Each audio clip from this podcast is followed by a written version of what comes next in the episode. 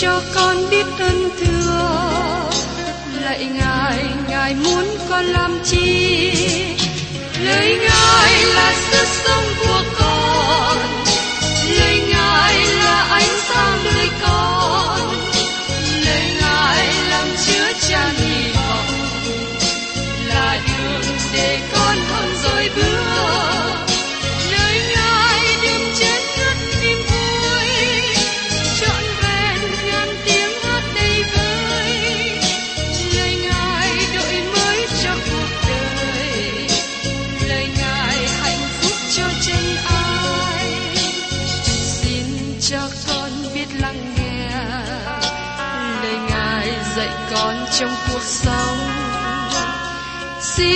cho con biết lắng nghe.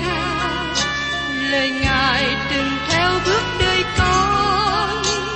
Xin cho con biết sẵn sàng chờ đợi và vẫn nghe theo chúa.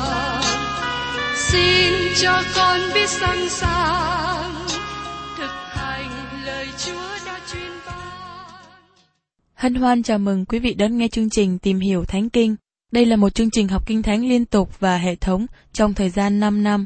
Chúng ta sẽ lần lượt khảo sát từ sáng thế ký cho đến khải huyền. Mục sư tiến sĩ McGee là người được Chúa dùng để sáng lập và thực hiện chương trình này. Ông tin rằng lời của Đức Chúa Trời có khả năng đáp ứng mọi nhu cầu cho tất cả mọi người trên thế giới, không phân biệt chủng tộc, văn hóa, trình độ tuổi tác hay phái tính. Ước mong quý vị theo dõi liên tục và giới thiệu cho thân nhân bạn hữu cùng đón nghe. Kính chào quý vị và các bạn.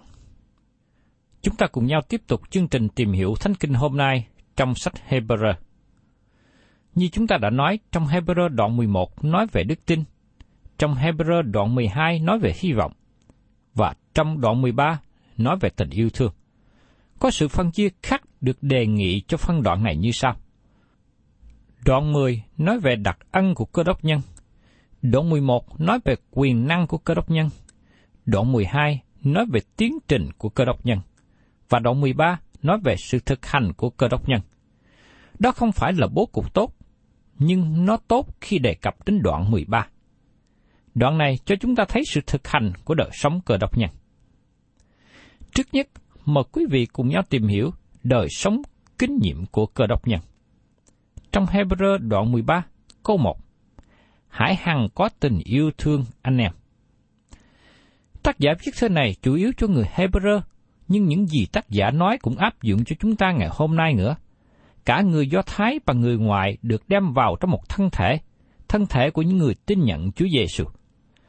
Tình yêu thương giống như chất xi măng, giống như chất keo nối kết lại với nhau. Chúng ta không yêu như người anh, nhưng chúng ta yêu thương bởi vì chúng ta là anh chị em. Nếu các bạn là con cái Đức Chúa Trời, các bạn là anh chị em của tôi. Có sự khác biệt về màu da khi chúng ta trở thành con cái của Đức Chúa Trời hay không? Dầu các bạn là người vá vàng, da trắng hay là da đen cũng không hề gì. Khi Đức Chúa Trời ban cho chúng ta tấm lòng mới và được rửa trắng như tuyết, chúng ta là anh chị em. Chúng ta ở trong gia đình của Đức Chúa Trời mà chúng ta yêu thương lẫn nhau. Tôi xin giải thích về tình yêu thương cơ đốc nhân dưới hình tam giác. Đức Chúa Trời ở góc phía trên, tôi ở góc trái bên dưới, và người khác ở góc phải bên dưới. Đời sống cơ đốc nhân là đời sống đức tin và yêu mến Đức Chúa Trời, và tôi cũng yêu người khác như anh chị em. Chúng ta hằng giữ tình yêu thương này luôn luôn. Nói một cách khác, khi tôi và các bạn yêu mến Đức Chúa Trời bằng đức tin, chúng ta cũng hãy thể hiện tình yêu thương đó đối với anh em mình, đối với người khác. Tình yêu thương Đức Chúa Trời cũng phải thể hiện tình yêu thương với anh em mình. Chúng ta không thể nào chỉ làm một trong hai thứ. Chúng ta cần phải thể hiện cả hai. Và tiếp theo, tác giả nói đến tình yêu thương khách lạ. Trong Hebrew đoạn 13 câu 2. Chớ quên sự tiếp khách, có khi kẻ làm điều đó đã tiếp đãi thiên sứ mà không biết. Từ ngữ thiên sứ có thể đề cập về một người siêu nhiên hay có thể đề cập về một người thể chất mà họ là sứ giả của Đức Chúa Trời. Cùng từ ngữ này được dùng trong lời giảng tới những người lãnh đạo cho bãi hội thánh ở Tiểu Thế Á được ghi lại trong sách Khải Quyền đoạn 2 và 3. Tôi ở trong vị trí cho rằng các thiên sứ là con người. Họ là những thầy giáo hay là những người lãnh đạo hội thánh được nói đến. Tác giả đề cập đến những người trong cụ ước tiếp đãi thiên sứ mà không biết. Chẳng hạn như Abraham là một người trong số họ. Jose cũng tiếp đón thiên sứ. Còn Jacob gặp thiên sứ nhưng không tiếp đón gì nhiều. Ông quá bận rộn, giật lộn với thiên sứ. Ý nghĩa căn bản câu này trong thư Hebrew là chúng ta mở rộng lòng thương xót khách lạ qua sự tiếp đãi họ. Chúng ta phải nên cẩn thận khi thực hành tình yêu thương này với sự nhận thức. Chúng ta cần nhận biết rằng có nhiều người xung quanh chúng ta cần sự giúp đỡ. Chúng ta cần mở rộng tình yêu thương với họ và khi làm điều này, chúng ta có thể gặp một số người rất tuyệt vời. Và tiếp đến trong Hebrew đoạn 13 câu 3. Hãy nhớ những kẻ mắc vòng xiềng xích, như mình cũng phải xiềng xích với họ, lại cũng nhớ những kẻ bị ngược đãi vì mình cũng có thân thể giống như họ. Chính Phaolô là người đã ở tù trước đây. Ông biết rất nhiều về điều này, và vì thế ông nói, xin nhớ đến những người có nhu cầu và ở trong sự khó khăn. Xin hãy bày tỏ lòng yêu thương với họ. Các bạn thấy rằng hội thánh là một thân thể, khi một chi thể đau đớn, cả thân thể đau đớn. Trước đây có lúc tôi bệnh nặng và tôi có dịp kinh nghiệm được điều này. Có một bà viết thơ đến tôi, làm tôi rất cảm động, tuôn đổ nước mắt. Bà nói, thưa mục sư, tôi bất lực không làm gì được cho mục sư. Tôi chỉ cầu nguyện với Đức Chúa Trời xin gánh lấy gánh nặng thay cho mục sư để mục sư có thể tiếp tục công tác. Thưa các bạn, tôi mong ước với tinh thần yêu thương và sự lo lắng với nhau thể hiện trong hội thánh và các nhóm tín hữu. Và cảm tạ Chúa vì có nhiều người tình yêu thương chân thành nâng đỡ lẫn nhau. Chúng ta nói nhiều về sự thông công của anh em cơ đốc với nhau. Khi chúng ta nhóm họp lại với nhau hay chúng ta ngồi chung với nhau trong bàn ăn. Nhưng với những cơ đốc nhân nghèo khó, không ai thăm viếng thì sao? Các bạn có nhiều công tác tốt đẹp khi thăm viếng người bệnh và cô đơn. Đây là tình yêu thương anh em mà tác giả đang nói đến. Tình yêu thương anh em này không phải chỉ xảy ra trong hội thánh hay trong nhóm nhỏ của mình – nhưng chúng ta cần mở rộng ra với nhiều người đang có nhu cầu cần nâng đỡ. Chúng ta thường nghe nói nhiều về tình yêu thương. Nay tôi mong ước quý vị hãy thể hiện tình yêu thương đó bằng hành động cụ thể. Nhưng rất tiếc là hiện nay nhiều nơi, nhiều hội thánh đang thiếu sót trong việc thực hiện điều này. Và tiếp đến, chúng ta cùng xem trong Hebrew đoạn 14 câu 3. Mọi người phải kính trọng sự hôn nhân trốn về phòng chớ có ô quế, vì Đức Chúa Trời sẽ đón phạt kẻ dâm dục cùng kẻ phạm tội ngoại tình. Xin chúng ta nhớ đến lời nhấn mạnh này. Mọi người phải kính trọng sự hôn nhân. Qua đời này, chúng ta thấy rằng tác giả kết án chủ nghĩa tu khổ hạnh để chế dục. Hỏi các bạn trai trẻ, nếu các bạn tìm được một người nữ mà người ấy thương các bạn, các bạn sẽ tiến đến hôn nhân với người đó. Hỏi các cô gái trẻ, nếu quý cô tìm được một người nam yêu thương mình, hãy cùng đến với người đó qua hôn nhân. Tôi tin rằng Đức Chúa Trời hướng dẫn các bạn tìm đúng người khi các bạn cầu nguyện xin sự soi dẫn của Ngài.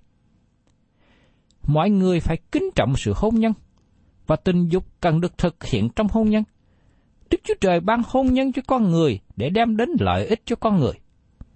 Tôi biết khi tôi nói điều này, có ý như quá quy tắc. Bởi vì hiện nay có nhiều người cho rằng việc nam nữ sống chung với nhau và không cần có hôn nhân trở nên rất phổ thông. Nhưng tôi xin nói với các bạn rằng, các bạn trẻ phải trả một giá rất đắt khi cố gắng sống mà không qua sự ràng buộc của hôn nhân. Gia đình là trung tâm của cơ cấu xã hội, trung tâm của cấu trúc xã hội, và gia đình cũng là trung tâm của hội thánh. Lời Chúa nhắc nhở chúng ta như vậy. Trốn quê phòng, chớ có ô quế. Không có điều gì sai với tình dục. Chỉ có điều sai là nhà trường hiện nay dạy quá nhiều, quá sớm tình dục cho thanh thiếu niên. Đặc biệt là nền giáo dục Tây Phương hiện nay. Và việc này dẫn đến việc lạm dụng tình dục, thực hành tình dục trái lẽ, dẫn đến nhiều sự hãm hiếp. Và điều này, chúng ta thấy rằng họ đã thể hiện tình dục không ở trong hôn nhân.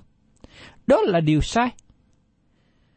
Tình dục trái lẽ đã gây ra nhiều tệ trạng như là bệnh truyền nhiễm mà chúng ta thấy như bệnh liệt kháng hiện nay. Và chúng ta thường nghe gọi là bệnh AIDS. Vì Đức Chúa Trời đón phạt kẻ dâm dục cùng kẻ phạm tội ngoại tình. Do đó chúng ta thấy rằng những ai thực hiện hay hoặc là thể hiện đời sống tình dục trái lẽ, chính người đó sẽ nhận lấy hậu quả của việc mình làm.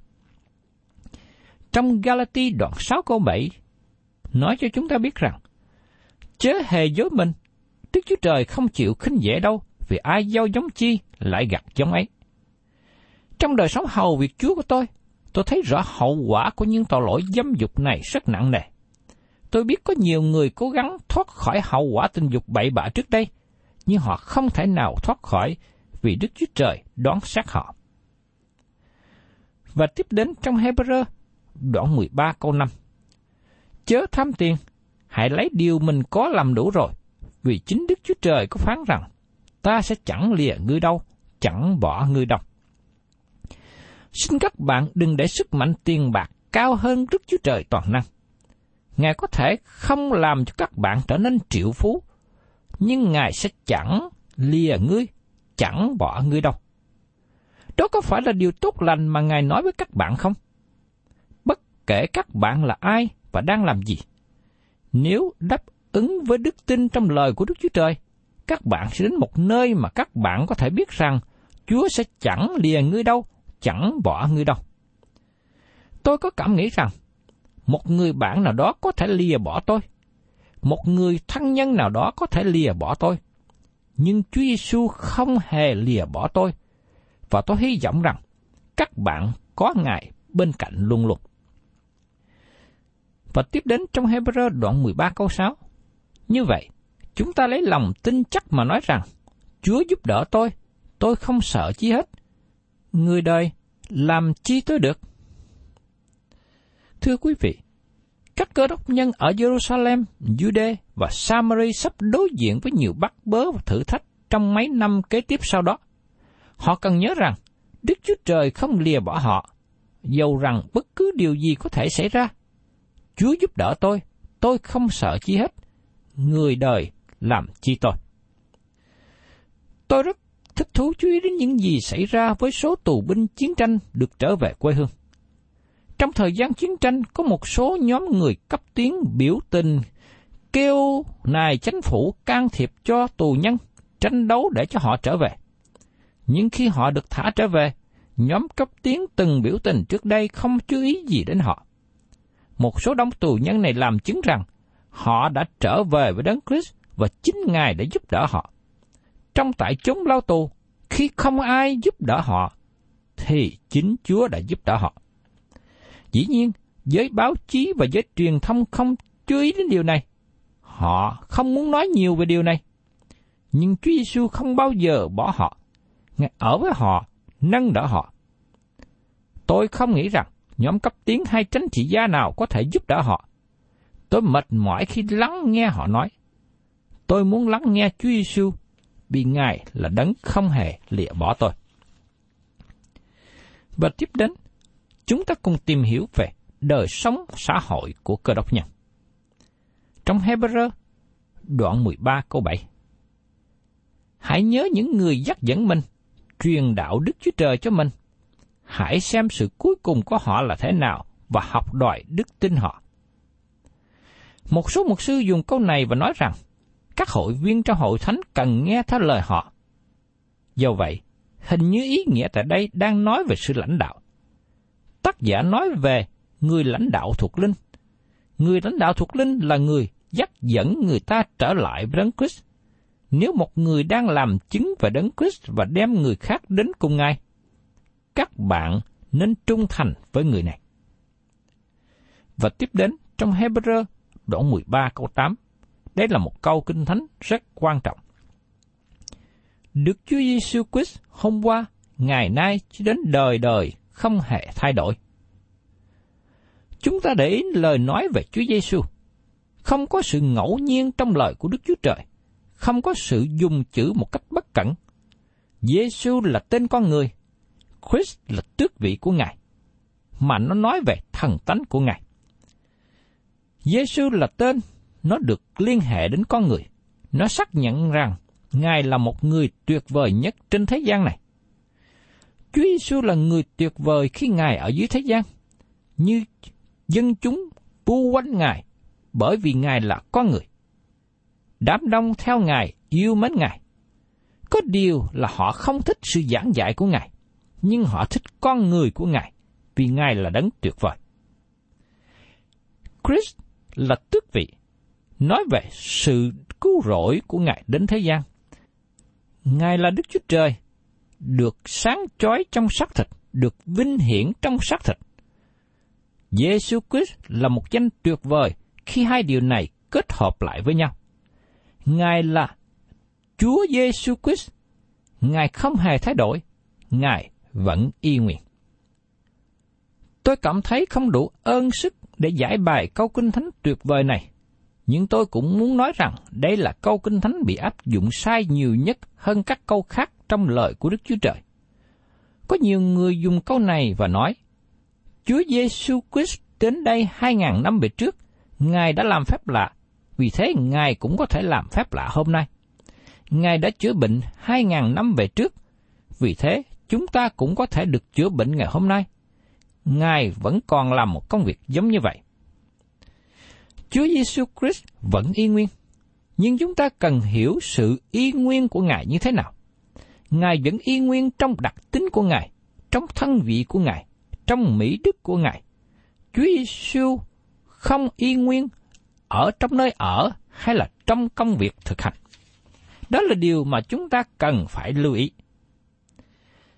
Khi tôi đến xứ Do Thái, tôi không thấy Chúa Giêsu ở đó. Tôi thấy rất ít bằng chứng Ngài ở trong xứ này trước đây.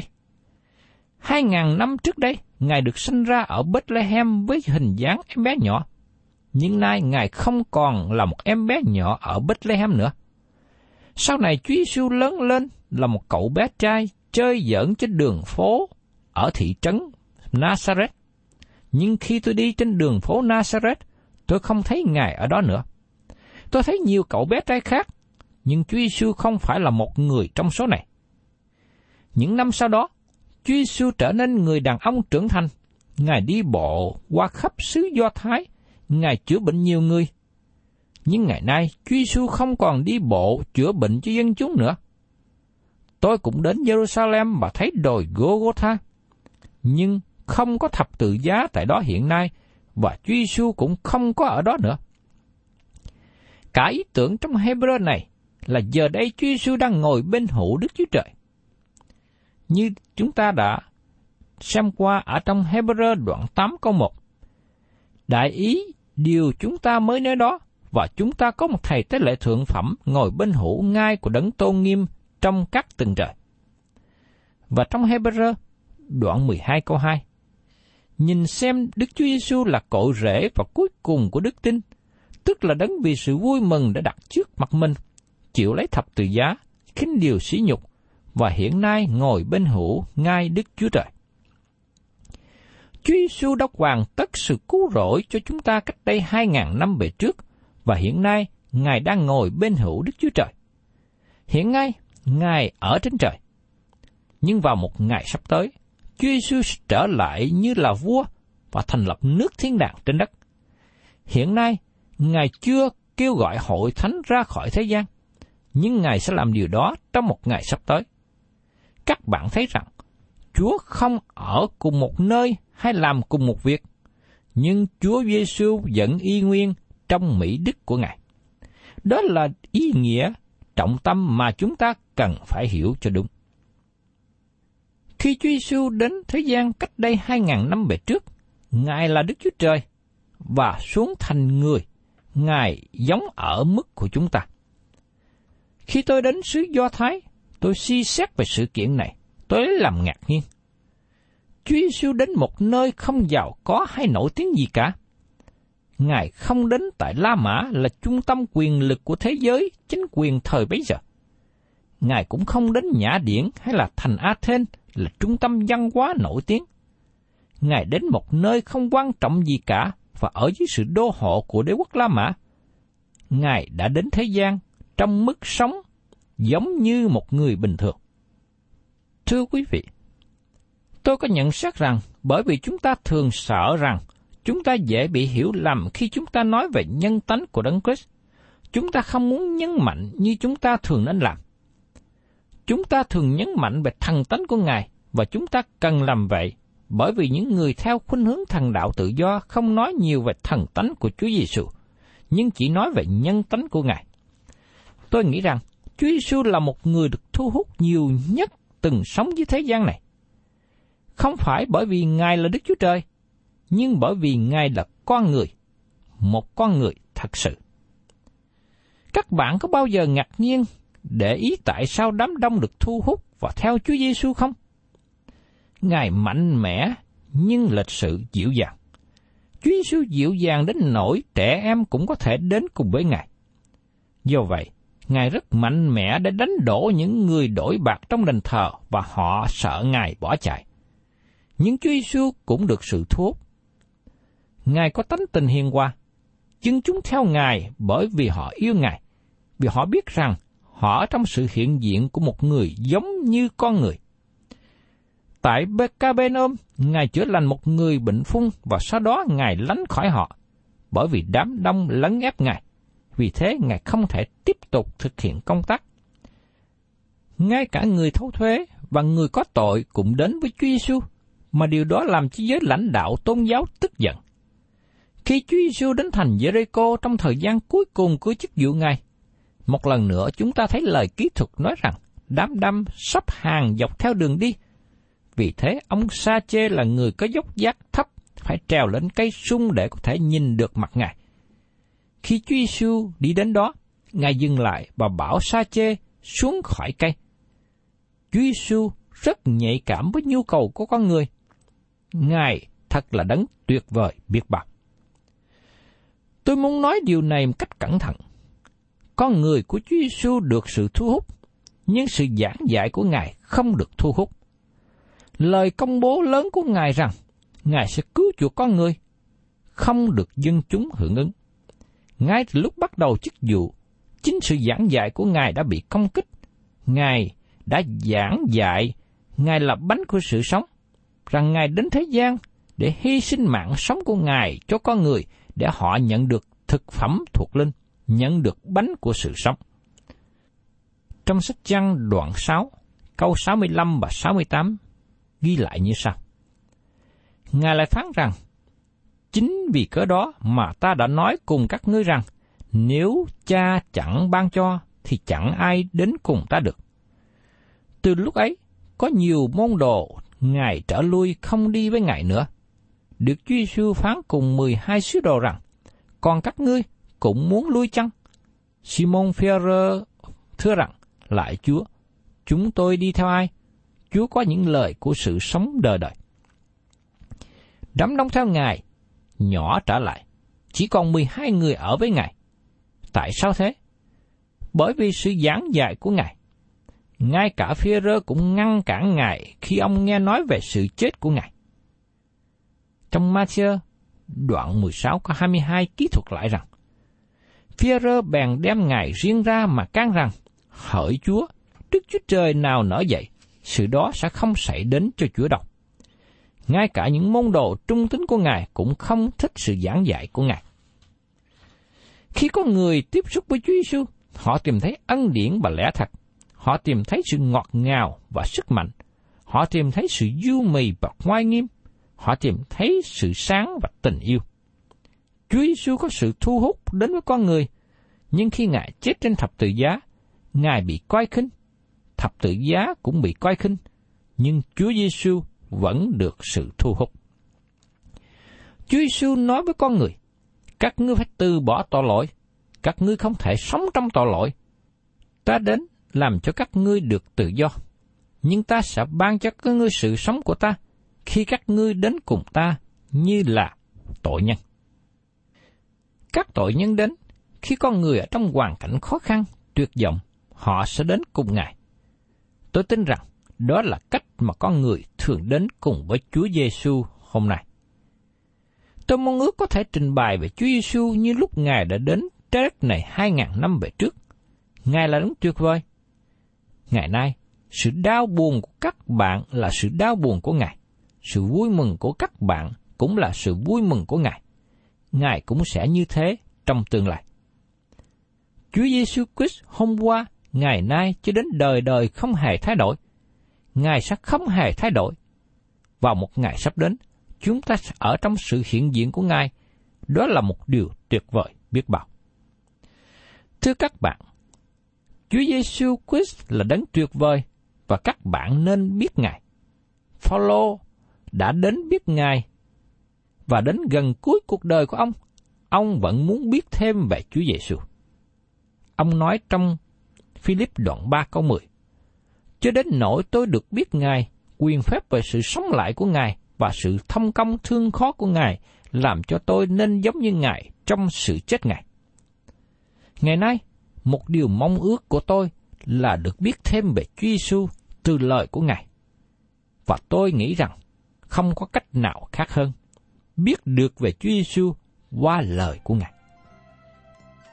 Thân chào tạm biệt quý vị và xin hẹn tái ngộ cùng quý vị trong chương trình Tìm hiểu Thánh Kinh kỳ sau.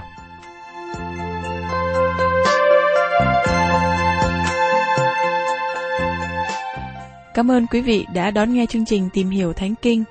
Nếu quý vị muốn có loạt bài này, xin liên lạc với chúng tôi theo địa chỉ sẽ được đọc vào cuối chương trình. Kính chào quý thính giả.